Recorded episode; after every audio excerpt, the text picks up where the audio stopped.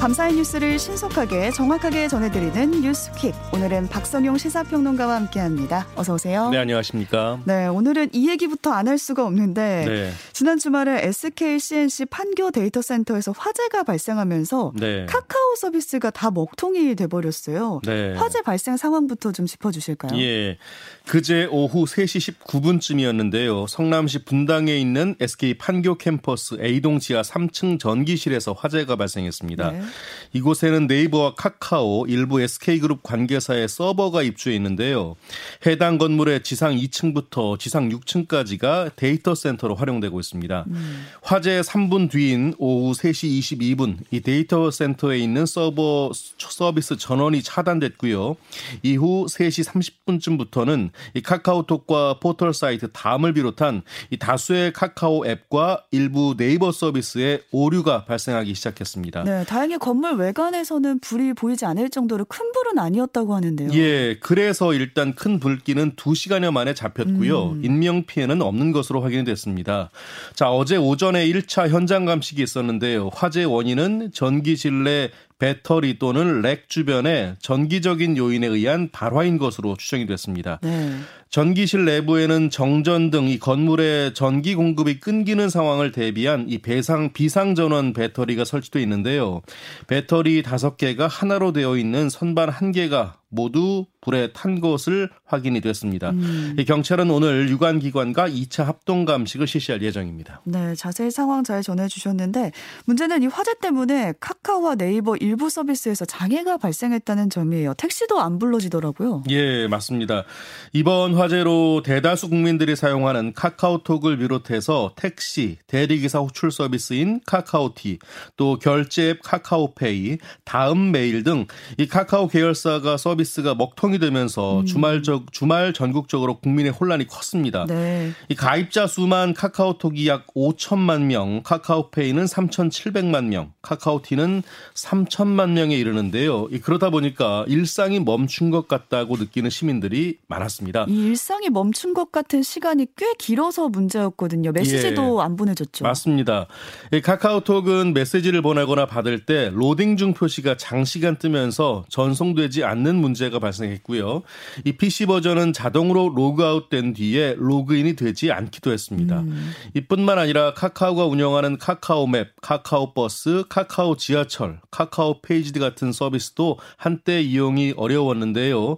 특히 카카오T를 통한 호출에 크게 의존하는 택시 기사들은 이 주말 동안 사실상 개점 휴업 상태였다고 하고요. 아, 네. 이 카카오 모빌리티 서비스 이용자의 경우 킥보드 반납이 안 돼서 요금이 50만 원까지 불어났다는 사연도 전해졌습니다. 네, 그러니까 카카오 플랫폼을 이용해서 장사하는 자영업자분들도 많으시잖아요. 예, 손해가 그렇죠. 엄청 났겠어요. 맞습니다.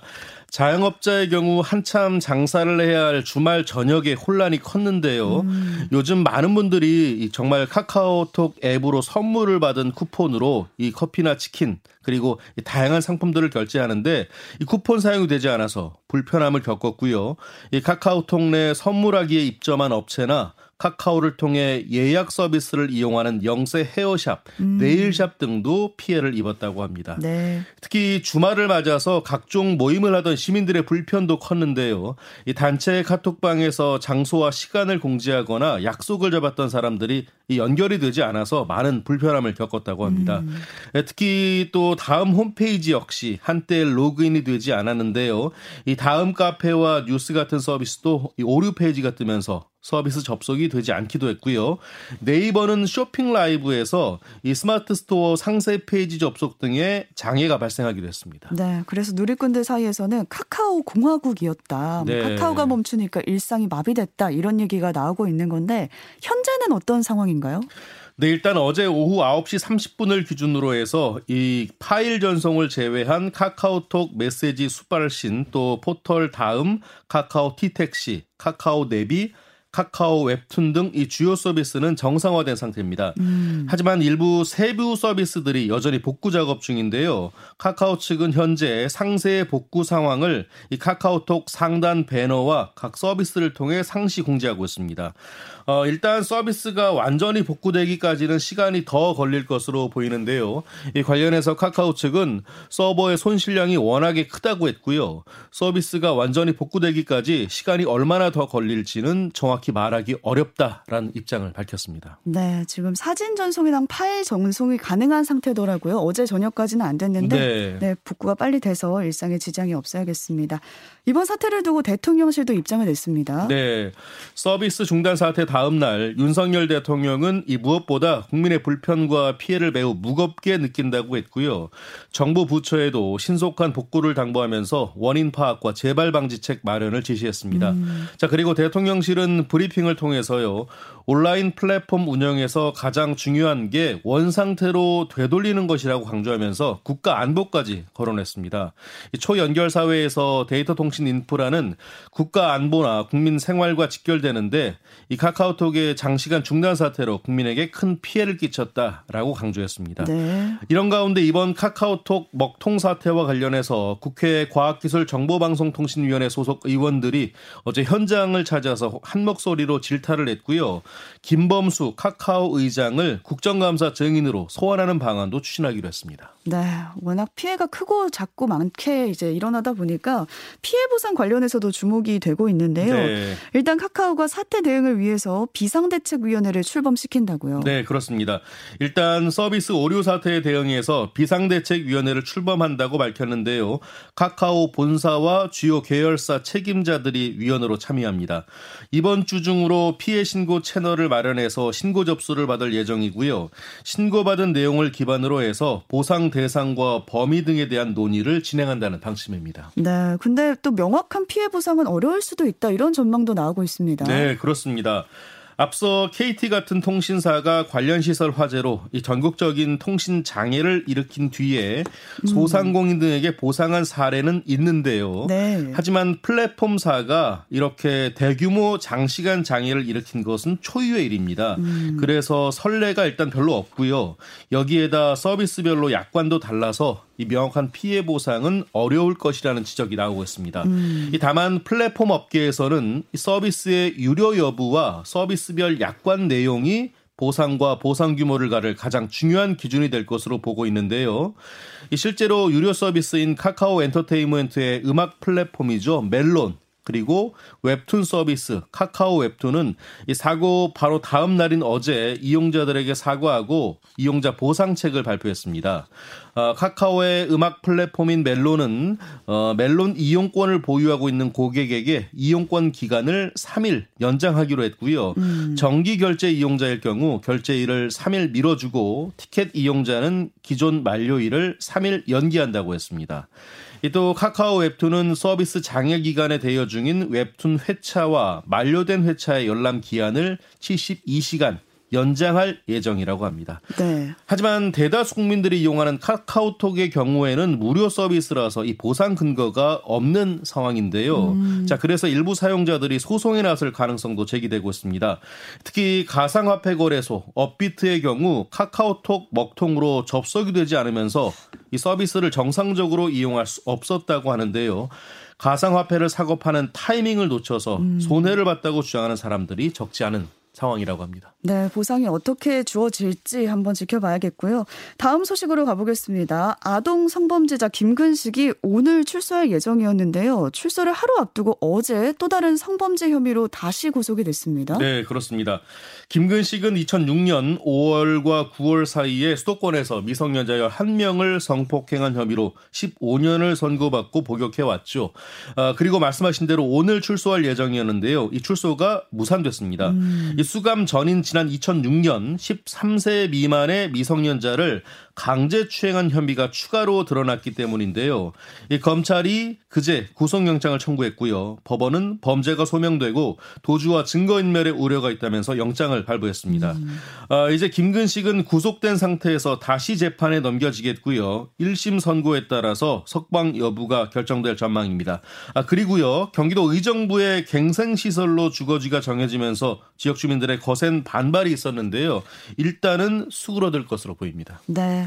또 안타까운 소식도 있었는데요. 평택의 한 제빵 공장에서 20대 여성 노동자가 사고로 숨졌습니다. 네, 그렇습니다. 사고가 난 곳은 파리바게뜨 등 SPC 그룹의 빵을 납품하는 경기도 평택의 공장인데요.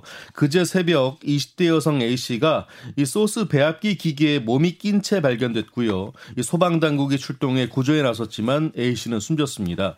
이 현장에는 A 씨 외에 동료 한 명이 더 있었는데요.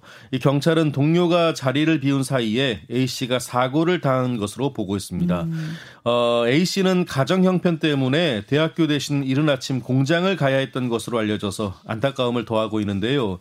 이 동료 직원들은 2인 1조 근무 수칙이 제대로 안 지켜진 점을 원인 사고의 원인으로 꼽고 있는 것으로 전해졌습니다. 네. 이 경찰은 해당 사업장이 중대재해처벌법 적용 대상인지 검토하고 있는데요. 아울러 사고 경위를 밝히기 위해서 국립과학수사연구원에 시신 부검을 의뢰하는 한편 공장 직원들도 조사한다는 방침입니다. 네, 안타깝습니다. 초기에는 화장실 간 사이에 동료가 화장실 간 사이에 사건이 벌어졌다라는 얘기가 있었는데 정확한 얘기는 좀 더 조사가 돼야 될 것 같습니다. 네. 술집에서 난동을 부려서 체포된 남성이 있었는데요. 자신을 신고했다는데 불만을 품고 다시 찾아가서 보복하는 일이 있었습니다. 네, 그렇습니다. 40대 A씨는요, 지난 7월 21일 새벽 이 남양주시 한 주점에서 술에 취해서 술병과 술잔을 던져 종업원 B씨의 얼굴을 다치게 하고 유리벽도 파손했습니다. A씨는 신고를 받고 출동한 경찰관에게 체포돼서 조사를 받았는데요. 하지만 보복하지 말라는 경고를 받은 뒤에 바로 풀려났습니다. 음. 하지만 8일 뒤에 이 같은 주점을 찾아가서 술병 등을 던지면서 보복을 협박했고요. 다시 체포돼서 구속 상태로 재판에 넘겨졌습니다. 음. 이 법원은 보복, 협박과 특수상해 등의 혐의로 기소된 40, 40대 A 씨에게 징역 1년 6월을 선고했습니다. 네. 또 그만 싸우자며 도망가는 지인을 쫓아가서 계속 위협을 가해 죽음으로 내몬 20대 남성이 있었는데요. 징역형이 선고됐습니다. 네. 20대 A씨는요, 지난 4월 24일 새벽 청주시 용암동에 있는 B씨의 아파트 집에서 술을 마시던 중에 B씨와 말다툼을 하다가 몸싸움을 벌였습니다. 이들은 중학생 시절 서로 다른 학교에서 태권도 선수 생활을 알면서 알게 된 사이였다고 하는데요.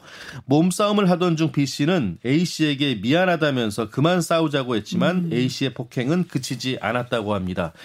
A씨는 폭행을 견디다 못해 현관 밖으로 달아나는 B씨를 쫓아가서 죽이겠다고 위협까지 했고요. 뒤쫓아온 A씨를 마주한 B씨는 아파트 10층과 11층 계단 사이에 창문 밖으로 투신해서 결국 숨졌습니다. 아. 재판 과정에서 A 씨는 B 씨의 추락을 예견할 수 없었다면서 혐의를 부인했는데요. 하지만 재판부는 당시 B 씨가 생명을 위협받는 공포심을 느꼈을 것으로 판단했고요. A 씨에게 징역 7년을 선고했습니다. 네. 미국에서 열리기로 한 대형 케이팝 콘서트에 출연진이 대거 불참하는 노쇼 사태가 일어났는데 이게 어떻게 된 일인가요? 네. 현지 시간으로 15일 미국 로스앤젤레스에서 케이팝 콘서트 캠프 LA 2022가 열렸는데요. 하지만 출연이 예정돼 있었던 15팀 가운데 7팀이 비자 발급 문제로 무대에 오르지 못했습니다. 아, 7팀은 가스세븐의 뱀뱀, 전소미, 엑소카이, 소녀시대 태연 등이었는데요. 음. 이 공연 주최사인 캠프 글로벌은 공연 당일인 15일 SNS를 통해 이런 사실을 알렸고요. 신청 시한을 정하고 15일 하루 티켓은 전액 환불, 이틀 공연 티켓은 50%를 환불하겠다고 공지했습니다. 그러니까 비자가 안 나와서 못 갔다니까 팬들 입장에서는 황당할 것 같은데 어떻게 된 건가요? 그렇습니다. 일단 알려진 배경은 이렇습니다. 한국 가수가 미국에서 유료 콘서트 같은 영리 활동을 하려면 별도의 공연 비자를 발급받아야 하는데요. 음. 이번에 출연이 무산된 가수들의 소속사 측은 비자 신청 등의 업무가 이 공연 주최 측인 캠프의 소관이었다는 입장이고요. 네. 이 주최 측의 요청에 따라서 비자 신청 사전 작업에도 협조를 했지만 공연이 임박해서야 이 캠프로부터 비자 불승인 사실을 통보받았다는 게 지금까지 알려진 내용입니다. 네. 그래서 노쇼가 발생했다라는 소식까지 오늘 살펴봤습니다. 박성용 시사평론가와 함께 했습니다. 고맙습니다. 고맙습니다.